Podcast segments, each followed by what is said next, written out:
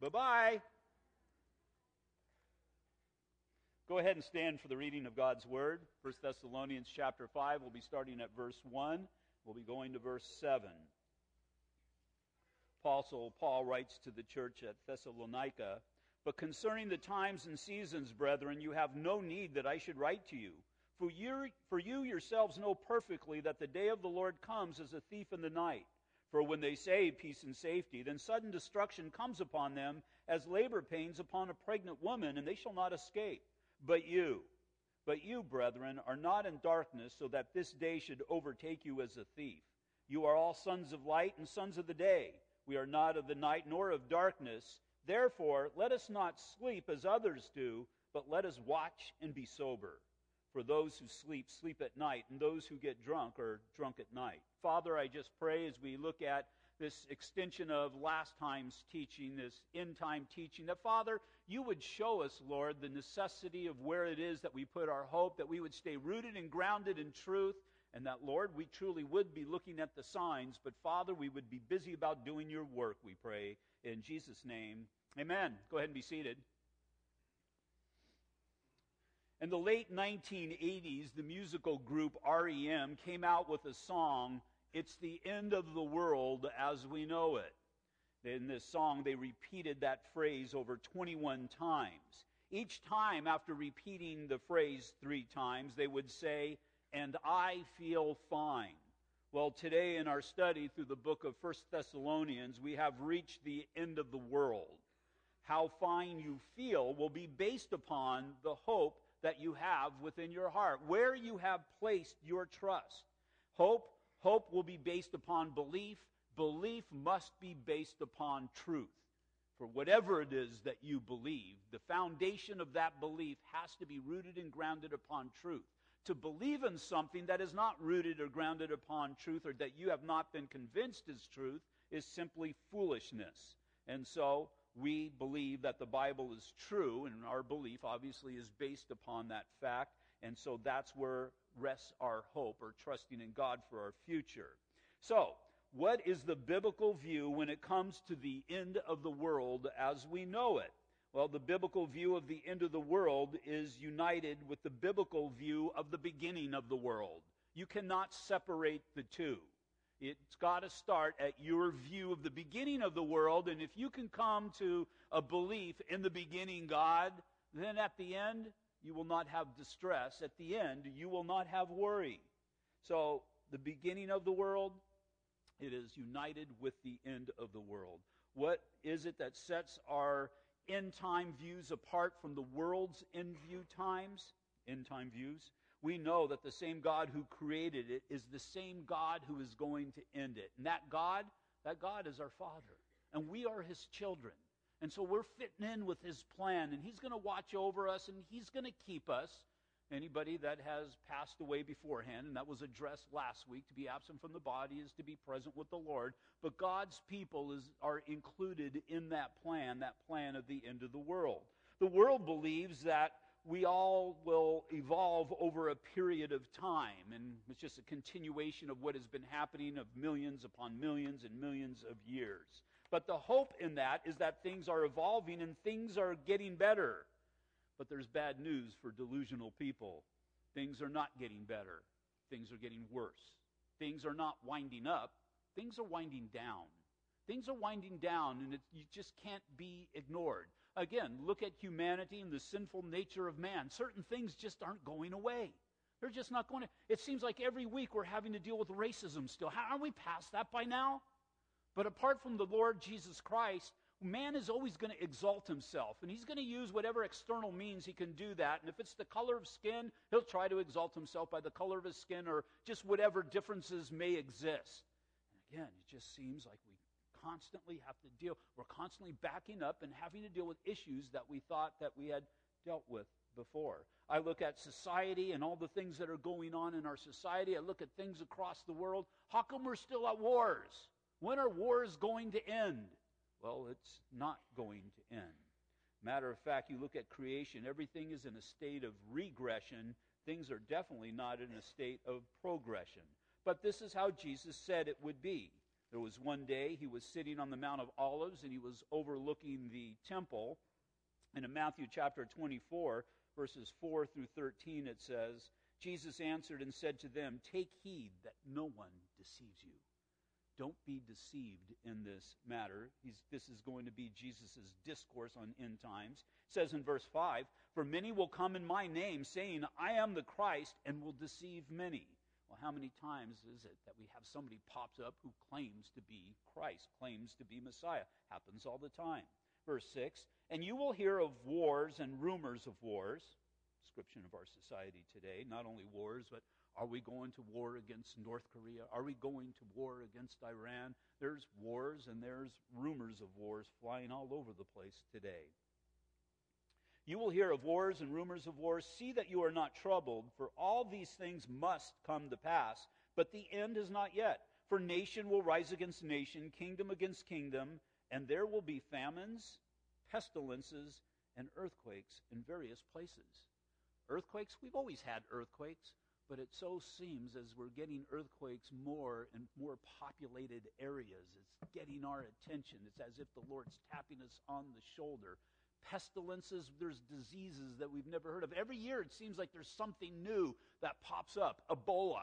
I mean, you probably heard of Ebola before, but it was just buried so far back in your memories that it just, well, it just doesn't make any difference to me. Matter of fact, some old ones are popping up smallpox and even polio and and all of these things are just not going away. And then famines. Look at our state. Our state is going through one of the worst droughts that it has ever gone through. But I look at her state. I look at the state of our state. I just made that up. I look at the state of our state. And the state of our state, spiritually speaking, isn't good. Now, what happens when the state of the state wasn't good in the Old Testament? What did God withhold? He withheld the rain. He's wanting his people to wake up. He's wanting his people to understand that He's in control. He's wanting his, wanting his people to look and to see the signs. Verse 8 And all these are the beginning of sorrows. Why? Because the day of the Lord has yet to come. I'll go over that in a minute. Then they will deliver you up to tribulation and kill you, and you will be hated by all nations for my namesake. Now, who's he talking to? He's talking to the apostle, but in essence, he's talking to Christians. And you could look at these things even a few years ago and say, well, that's not happening to us, but we're not that far from it in our nation here today. We see that the worst plague, again, if you were an alien from outer space, you landed here and you saw, well, what's the worst thing that can happen to a nation? Christianity. Because this nation, they hate Christianity. They reject Christianity. And you look at some of the things that they're receptive of, it's just an amazing thing which really wouldn't make sense when you see the goodness that comes out of Christianity but nonetheless, where's the priority of the world? We're not that far from being delivered up to uh, tribulation and, and kill you, and you will be hated by all for my name's sake. We might even be there today. And then many will be offended and betray one another and will hate one another. Then many false prophets will rise up and deceive many. Again, we've got that on the TV channel all over the place. Verse 12, and because lawlessness will abound, the love of many will grow cold, but he who endures to the end will be saved. Why? Because true saving faith is enduring faith. We are to continue steadfastly in our relationship with the Lord Jesus Christ, regardless of what is going on around us. Things are not going to evolve better.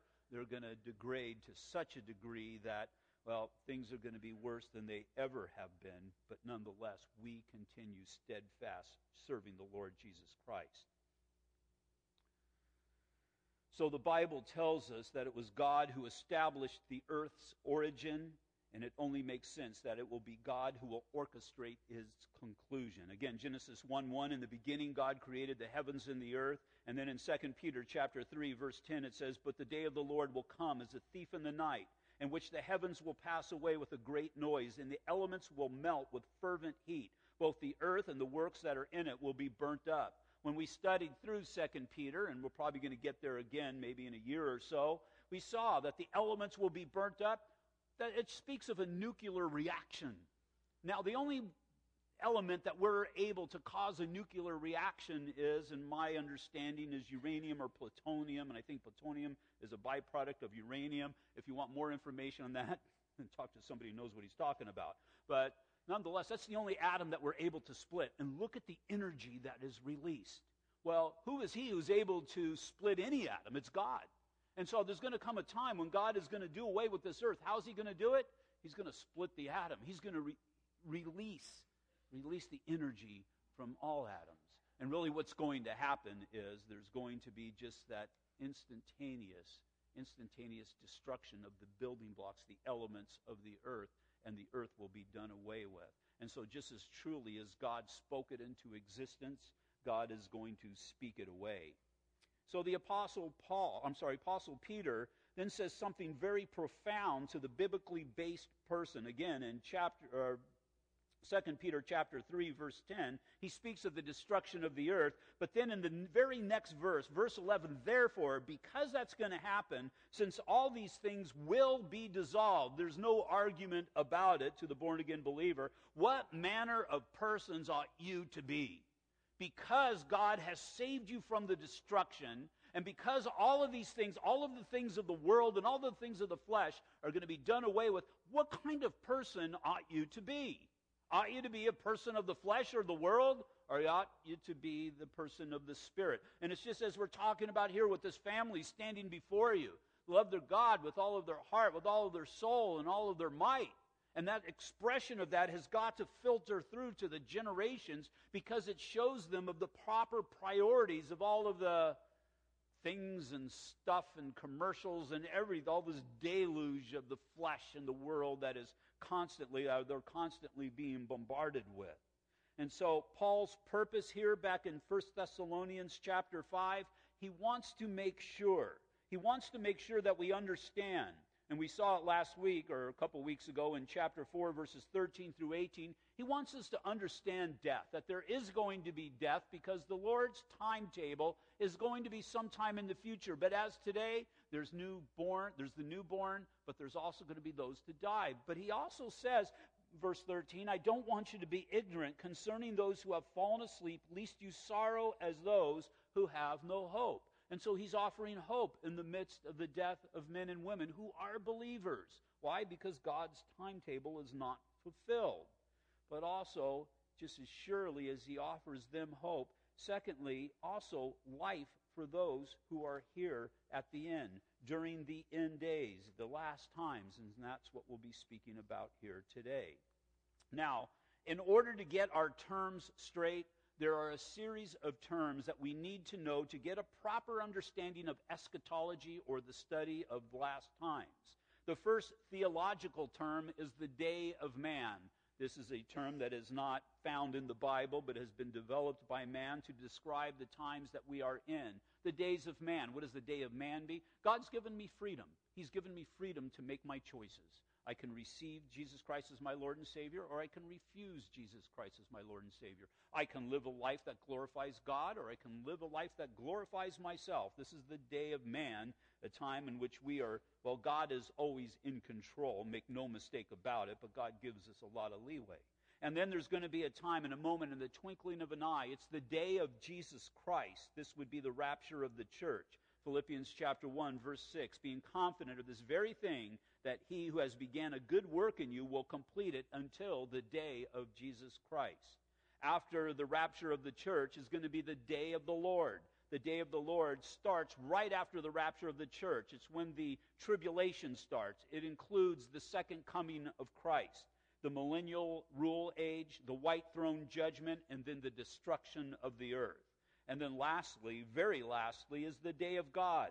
This is when a new earth is created, a new heaven and a new earth. We see this in Revelation chapter 21.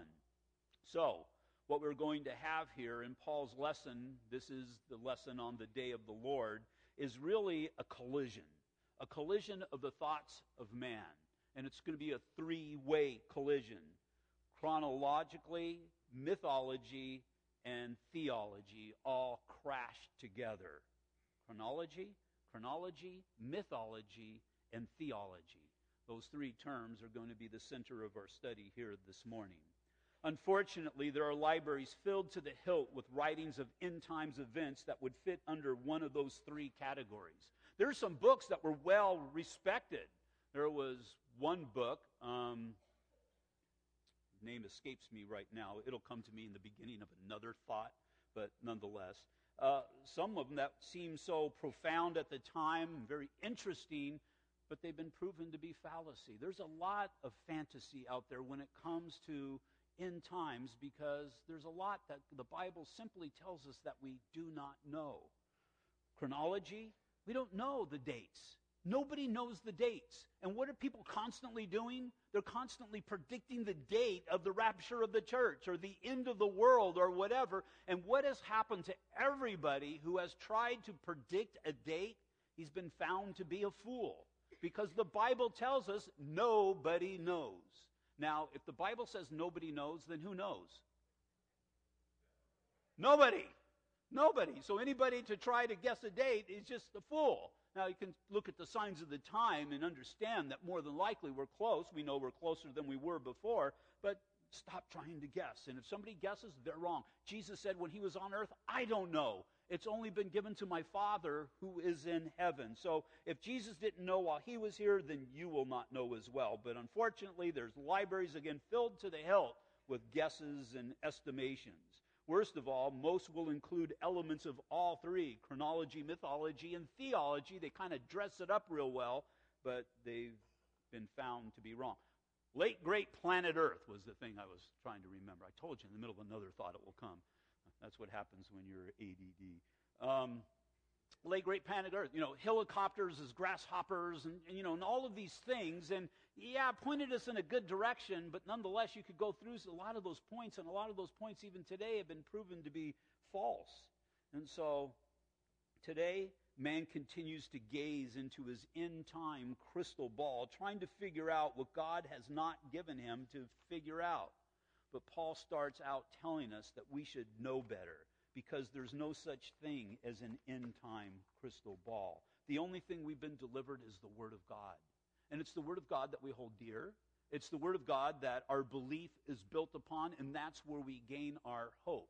Not in the guesses of man or somebody with a lot of letters after his name that's got some sort of degree or even the scientist. It's all built upon God. And again, God was seated upon the throne at the beginning, and God is going to be seated upon the throne at the end. So when it comes to chronology, verse 1, but concerning the times and the seasons, brethren, you have no need that I should write to you. Times and seasons, yeah, Paul should not have to go into this because Jesus made it very clear so long ago. Jesus made it clear what was first spoken of in the Old Testament. What was spoken of in the Old Testament? That God is sovereign over times. Matter of fact, we're going to see it at some point in our study in Isaiah on Sunday night that it's God who inhabits eternity. We've got to understand that God is beyond the constraints of time. He exists in the future, even right now. And again, that's a good thing for you and I. Why? Because you're going into next week. I mean, unless you drop dead today, you're going into next week. What's going to happen next week? I don't know. And we can look at all the evil that's out in the world. We can look at all the terrorists and even the, the, the, the, the local terrorists and, and just every, the accidents that can happen and, and health issues and all of these things. And you start thinking about it, and you're not going to leave your house. You're going to be cowering in the corner somewhere. But if I know that I'm just entering into whatever it is that God has for me, I can go in with a boldness there. I can enter into my week with all assurance that my life is in the hands of God. And, well, if that's true, then I enter in with a boldness. So, again, the Old Testament, Daniel chapter 2, verse 21, it says, And he changes, and the Lord changes the times and the seasons. He removes kings and raises up kings. He gives wisdom to the wise and knowledge to those who have understanding. So have understanding in these end times that they're into the, hand of the, into the hands of the Lord and just find a peace with that. Continue on in your life and raising your family and going to your job, because we're going to talk about that in a couple of weeks, because some of the people have bailed out of their jobs thinking they were living in the end times. But since nobody knows the days, just continue moving forward in the Lord Jesus Christ, honoring him in all that you do. But then speaking to directly to the church, turn over real quick to Acts chapter 1. Acts chapter 1. This just summarizes it all perfectly for us when it comes to chronology, when it comes to days, times, and seasons.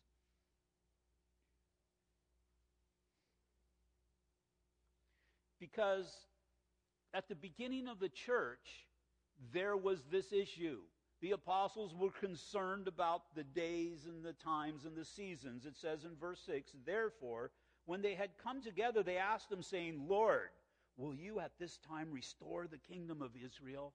Will you restore the things that have been promised from the old time, from the, from the past times? And really, what they're talking about is eschatology because they're talking about the establishment of God's kingdom here on earth apart from the church. They're wanting the Lord to expel Rome, but Lord, no. He said to them, It is not for you to know times or seasons. So, church, listen, it's not for you to know times or seasons which the Father has put in his own authority. He's telling them, don't concern yourself with those things. And so, okay, you're an apostle, you're there. Okay, so I'm not, what am I to worry about? Verse 8, but you. And that's a big term right there. But you, church. He's speaking to the church. He's speaking to the church throughout all the ages. Don't worry about the days and the end times, but you shall receive power when the Holy Spirit has come upon you, and you shall be witnesses to me in Jerusalem and all Judea, Samaria, and to the end of the earth. Go and preach the gospel. If you're concerned about the end times, you've got to be concerned about the people who are alive during the rapture and the second coming of the Lord Jesus Christ. Two different events, seven years apart, but you must be concerned. And if you're truly concerned about them, it's going to manifest itself in the preaching of the gospel. I mean, look at us today. We're on the previous side of, or, or the uh, before side of the, the rapture of the church. If you're really concerned about it, go and preach the gospel so that others will go and be saved with you, go and be raptured with you. And he, points that out very emphatically. But you, which the Holy Spirit, or when the Holy Spirit has come upon you, and you shall be witnesses. He's made, it's not y'all there, it's you. It's you. He's making it very personal. This is what you are to do. Don't sit there and write books that are full of guesses. Be rooted and grounded in the book that the Lord has written and being obedient in it, going forth and making disciples. So, as we do not know exact times or dates, we do see the signs of their coming so that we would be prepared. And I think even prepared that we would be motivated in what we've been called to do. Times, times refers to a chronological time, to clock time, or to calendar time. So don't try to guess next week, next month, or next year, because the fact of the matter is you simply don't know. Seasons, it views times in terms of events, eras, or seasons. And so you look at the people who are up here, really three generations up here. I probably should start putting myself in a different generation from people who are in their 20s and 30s. I do so begrudgingly, but nonetheless, I have to face reality. And so, is it coming during my lifetime? Well, he could come at any moment, but I look at Matt and Sarah, maybe during their lifetime. They've got many more years than I have, but well, how about those kids? How about in their lifetime? How, how, about Benjamin? You know, this little guy just a couple of years old. Is he coming in his lifetime? I don't know. Nobody knows because we do not know the times, nor do we know the seasons. As we do not know of when these things will happen, but we do have these signs that we are to pay attention, and we are told to watch. And the biggest sign that could possibly be given has already come to pass. You should be able to look on a map and see that sign when you see the borders of Israel. Israel, there's a nation that has ceased to exist for almost 2,000 years. Think of the miracle here. Any other nation that has been completely decimated has never been gathered together. Israel, it's happened three times. And again, this last time, you need to see the hand of God here. This last time, they have been well, they ceased to exist as a nation for almost 2,000 years. And then there came that time. Well, how could God allow World War II to happen? I, I just finished uh, uh, reading a novel, Killing Hitler. No, no, I'm sorry, Killing Patton. It was about World War II, and it spoke of all the things. You know, it was a very interesting book. And you just see all the atrocities that happened. And we're well familiar with all that stuff. And you can say, how can a loving God allow something like that to happen? Well, the Bible tells me all things work together, and God's working, and He's doing a plan. And so in 1948, there's the United Nations, and there's a lot of guilt for what they allowed to happen to the Jews. And so that was a motivation that I believe that God used for the reestablishment, May 1948, of nation Israel. It's a miracle. This is a miracle. It's never happened in the history of the world before, anything of that magnitude with a nation that has been completely destroyed, decimated, and cast to the wind. They've been gathered back together. And ever since they've been gathered back together, there's been nothing but tribulation there. Now, who could care less about Israel? How insignificant is that? But God has placed his affection there. And as God has placed his affection there, man's attention is always going to be directed there. And even today, how can Israel possibly exist? I've used the example of think of California as Israel. Now, what happens Calif- to California if you had all of these surrounding nations that wanted us ra- uh, uh, wiped off the map? What, what, what if Oregon was against us? What if Idaho and, and, and Nevada and Arizona and Mexico? What if they were all, you're surrounded by all of that, well, flat out hate. But God has kept them, and God will keep them. And so what he's saying is look at that as a sign because well, it's a problem that the traditional church has had for many years. See, a lot of the interpretations of the early church concerning prophecy and eschatology, they're incorrect because they had a major problem. Israel did not exist. And if you look at eschatology, Israel's got to exist as a nation. And so before 1948, they were trying to base all of their studies of end time theology upon the fact that Israel didn't exist. And some of them have held on to those things even today, saying that, well, all those promises and everything that God made, He didn't make to Israel, He made to the church in actuality. Well, I can understand where that would come from because, again, Israel didn't exist. But lo and behold, Israel does exist. They exist today, and they are a nation that is strong and they are a nation that is powerful. And I like what Netanyahu said a couple of weeks ago when he was addressing our, our Congress. He spoke on the Holocaust, Holocaust and he said, This can never happen again. We will never stand for this again. Why? Because I believe that the Lord has placed that in their hearts because we are living in the end times because we look and we see that this is a legitimate sign. Luke chapter 21, verses 29 through 33 Jesus, he spoke to them a parable. Look at the fig tree and all the trees. When they are already budding, you see and know for yourselves that summer is now near.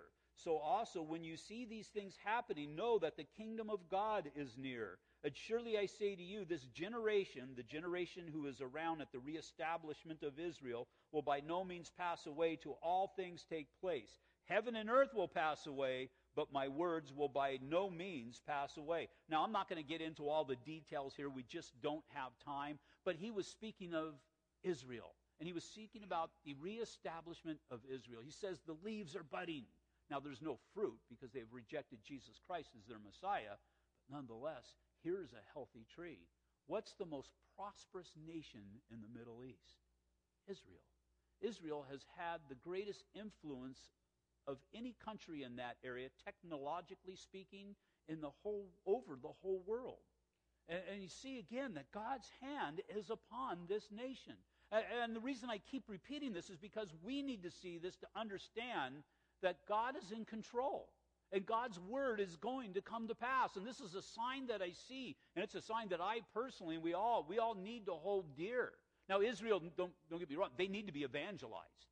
Nobody is going to get into heaven just because they're a Jew. They need to have the gospel preached. But this is a nation that God has set his love upon so that we would understand the powerfulness of his hand. And that we would see this even during the dark days. We would see this as, well, again, so many nations coming up against Israel, but God will not allow it. Now, when it comes to chronological, this is all we get. We just get signs. We don't get any dates. We don't get any times. Next is fantasy, verses 2 and 3. For you yourselves know perfectly that the day of the Lord so comes as a thief in the night. For when they say peace and safety, then sudden destruction comes upon them as labor pains upon a pregnant woman, and they shall not escape. Peace and safety. Again, thinking things are going to get better. It's just fantasy. It's fantasy apart from the knowledge of the Lord because things are not going to get better.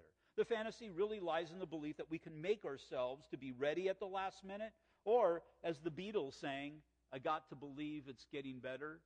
It's getting better all the time. It couldn't get much worse. Well, that was written in the 60s. I got bad news, John, Paul, whoever wrote it. It's gotten worse. It's gotten worse. Now, we can say it's gotten better with the technological advances, but again, these things, these diseases and whatnot that we believed that we had, believed past tense, that we had eradicated, they're still springing up. They're still springing up, and they're still, things are not getting better. Again, in the 60s, there was so much hope and, and whatnot, and what man was able to do. It landed a guy on the moon. I mean, we had a lot of electronic breakthroughs come about from that, but again, things haven't really gotten better. And the Bible tells me that they're not. Matter of fact, this day is going to happen as a thief in the night. We just heard that a little bit earlier. It's the same thing Peter said in 2 Peter chapter 3 verse 10 when he spoke of the destruction of the earth. This is going to come upon you as a thief in the night. Now, what's so unsettling about a thief in the night? Well, first of all, you're unprepared for it. You're unprepared. You're vulnerable, you're defenseless, and you're unalert. You're asleep. You're asleep. It's happening at a time when you least expect it, and even worse than that, you're physically unable to do anything. Secondly, a thief in the night, it's unexpected. My truck got broken into quite a few years ago. I was in construction, and I had a big service truck, but I also had a little Toyota truck because gas and all that. And so I would take select tools out of my truck and put them in the front seat of my little truck and just use that if I had to go driving around checking on jobs or whatever. Well, one night I got a knock on the door about 3 o'clock in the morning. My wife kicks me. Somebody's knocking at the door. So throws me out of bed. And, uh, and some guy says, Yeah, you know what? I was driving by and the glass on your truck is broken and it looks like somebody broke in. And I went out there and I checked it out, and I was surprised. I was ill prepared. Somebody had gotten a big rock, threw it through my window, and stole all the tools that I had in the front of the truck. It was about $2,500 worth of tools there. But you know what he didn't do? He didn't call me the day before and say, Mike, just want to let you know, sometime about four, I got you on my calendar. I'm going to be swinging by and throwing a rock through your window and, and grabbing the tools that you keep out there. Because he knew if I did that, I'd be in the front of the truck ready for him. I'd be there waiting, but I didn't know, and so I wasn't prepared. So we have a thief in the night. A thief in the night, you're unprepared, it's unexpected, and lastly, it's unwelcome.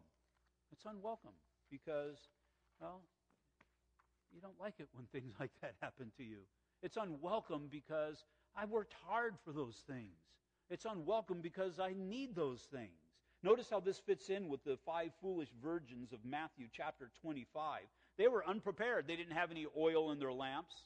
Well, the bridegroom, he came at a time when they did not expect him to, and his coming was unwelcome. They were kept out of the wedding because they weren't prepared. Verses 3 and 4. For when they say peace and safety, and we'll get into that when we get into Second Thessalonians a little deeper. For when they say peace and safety, then sudden destruction comes upon them as labor pains upon a pregnant woman, and they shall not escape. I understand labor pains. Let me tell you, I can tell you all about them. I've experienced them three different times. I didn't experience the pain part, but just I was there and overseeing and, and taking notes about it. I mean, there I was. I was fast asleep. I had plans for the next day. My wife, when we went to bed, she didn't tell me I'm going to go into labor tonight. I usually require some sort of notice if somebody's going to take up time, even a whole day, but she didn't do that. And so there was that time. We were dead asleep. It was in the middle of the night, whatever time it might have been. And then there was the kick to my back once more. This is it. Well, I thought they were Braxton Hickersons or whatever they're called, you know, because she had been having those things all week long. But no, this was the time, and she knew it. It's time. And it's just one of those times when you're sitting there, and I don't know how fast your heart beats when you're sleeping, but I imagine it beats pretty slowly, and it goes from zero to 100 miles an hour. It's what? It's time. It was sudden. It was sudden, and it was unexpected. Now, I'm talking mostly about my son Sean, because actually the twins, I was at work when the twins were born. Chelsea came in the middle of the night as well. But when Sean was born, all of a sudden, my heart's beating 100 miles an hour, and it was from that point that my life was changed for the next, I don't know how many years it's been, but 30 years, oh, about 32, 33 years, about 33 years. My life has been changed unexpectedly because you never can understand the degree that a child will alter your life. And so, just as these labor pains, when they say peace and safety, and sudden destruction become, uh, comes upon them, as labor pains upon a pregnant woman, and they shall not escape. I don't know if she's here. I saw a pregnant woman that even came in here just uh, a, about an hour ago. They're coming. The pains are coming, and there's nothing you can do to avoid them. It's going to happen, and they're going to hurt. Now, when the child comes out, for some reason, it seems to overcome all of that, but I'm surprised any woman ever has two children. But they do. As labor pains upon a pregnant woman, and they shall not escape. But you, again, there's that direct addressing of the born again believer. But you, brethren, speaking to Christians, are not in darkness so that this day should overtake you as a thief. Why? Because this is for those people who are living their life in darkness. And notice the contrast here. There is a, a uh, verse 3, they, for when they say peace and safety. But in verse 4, but you, there's a stark contrast that is here. This is not what Jesus Christ has for us. Why? Because just as surely as, well, as that day is going to come, the day of the rapture, the day of the Lord is going to come as well. But for the born again believer today, we're not going to experience the day of the Lord because we walk in the light. As we walk in the light, the Lord is going to take us unto himself. The Lord is going to keep us. And so you've got to make the determination which are you? Are you the they or are you the you? Because I'm looking at the signs. There's the biggest one Israel's in existence. And as I see that, again, Matthew chapter 24, I'm seeing a lot of the things that the Lord's spoken of are falling into place. Pastor Mike, are you making a prediction? Yeah, I'll make a prediction. The Lord's coming. When? I don't know, but He's coming. He's coming back for His church. And if you're dependent upon making that change when the Lord comes, it says He's coming for His church in a moment, in a twinkling of an eye. The idea is, is that our decision will be made before His coming. And so we have the chronology. No one knows the time. We have mythology. Well, those are for those who aren't rooted and grounded in God's truth. And we have the theology, or God's doctrines working in you and through you. And that was my point in Deuteronomy chapter 6 on the dedication that we just had. The absolute worst thing that you can do as a parent is to come to church if you're not willing to live Christ in your life come to church and not act like a Christian because those little children, they're looking up to you as, as, as who a Christian man is. They're looking up to the wife and who a Christian woman is. And if they see, well, a Christian man and a Christian woman is somebody who goes to church, sits there, and we get home and act like a heathen, they're going to not want any part of that. And that does the greatest damage to a young soul. It's to live in the light and to stay in the light, to understand the truthfulness of God's word and see that work worked out through us. Verses 4 and 7. But you, brethren, you're not in darkness so that this day should overtake you as a thief, so that these things would come upon you and you're ill prepared. For you are all sons of light and sons of the day. We are not of the night nor of darkness. Therefore, or because of that, let us not sleep as others do, but let us watch and be sober. The idea is sober minded. When you hear the predictions, when you hear the, the fantasy and the fallacy or the chronological guesses that are out there and all of these things, be sober minded about it. Understand the word and know the word and understand the truthfulness of predictions that are made.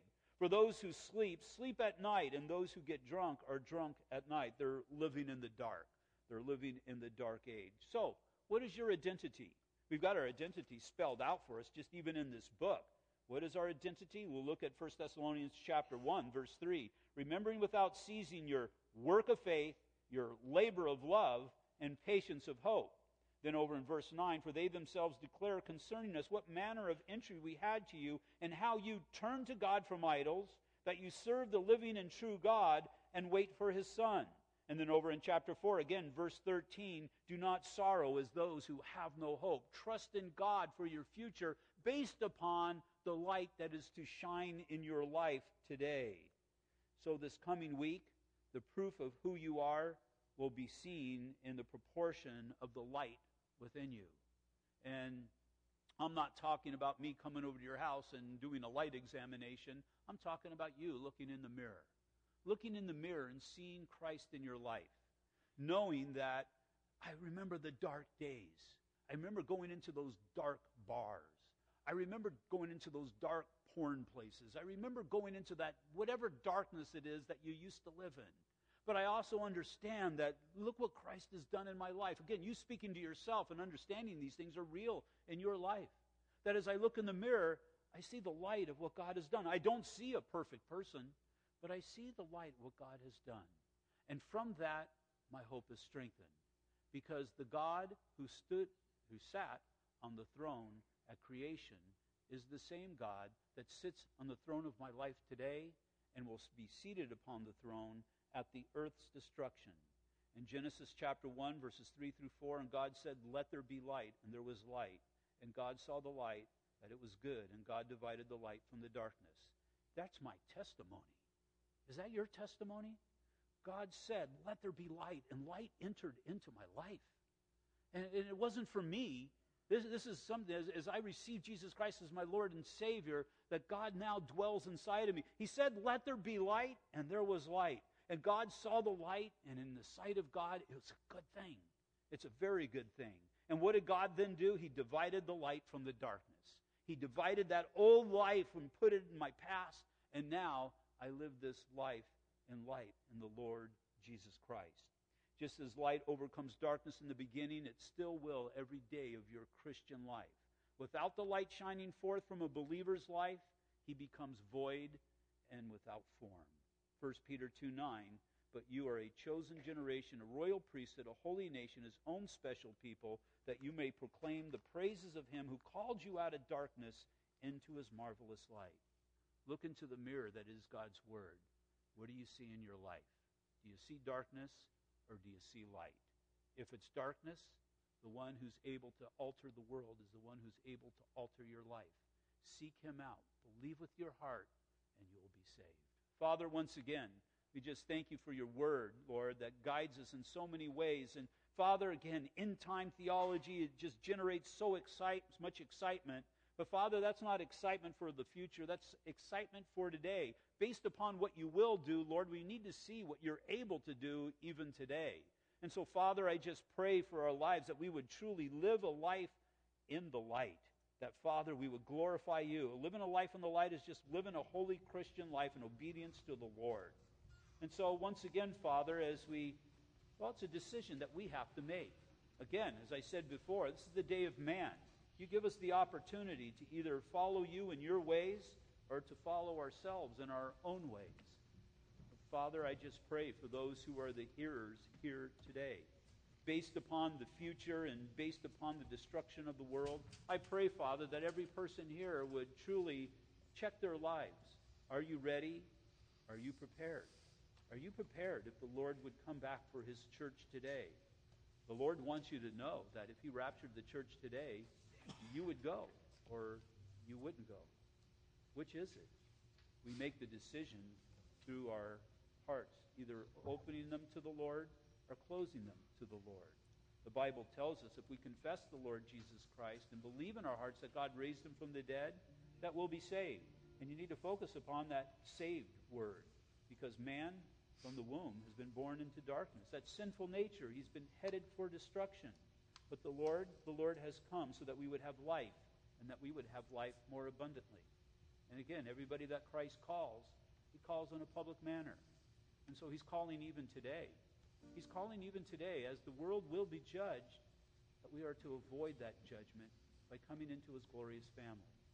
And this is something, again, that if you're hearing today and the Lord has convicted you, it's something that occurs within your heart. It's not about raising a hand or saying a prayer or anything along those lines. It's simply receiving your free salvation that Jesus offers to you today to make that decision for the Lord. And if you have made that decision for the Lord, if you've made it here this morning, we do ask for a raising of the hand again, not for salvation, but because of salvation, that that would be a witness for what the Lord has just done in your life. If there's anybody here, there's anybody here who wants to dedicate their life to the Lord, maybe you need to come back to the Lord. Raise your hand. I see your hand here to my left. I see yours in the back. Is there anybody else? Based upon these things. That's why the Lord gives us these, this end time theology so that we would understand it's all about today. Don't pass up this chance. Is there anybody else? Again, this is if God is speaking to you. You don't do it for anybody else's benefit, but your relationship with the Lord. If you're in the overflow area, you can lift your hand there. God sees it. It's between you and the Lord. Okay, you can put your hands down. Father, you see these hands that have gone up before you, and I pray, Father, for those people who have raised them, and I thank you, Lord, that they were receptive to your word in this changed life, Father, that you so freely offer mankind. That, Lord, you would fill them with your spirit. That, Lord, you would enable them to be light in their families, light in their neighborhoods, in the workplace, wherever it is that you send them. And so, Father, I pray and I thank you, Father, for their witness here today and their boldness in raising their hands. I pray, Father, that they would be able to do that, or as they were able to do that here, they would do that in so many other areas that they would truly allow their light to shine. But, Father, I pray that that would motivate us as well. That, Lord, as we leave this place, you have called us to go forth and to make disciples. And so, Lord, may we be busy about that work. To your glory, we pray. In Jesus' name, amen. You all stand, please.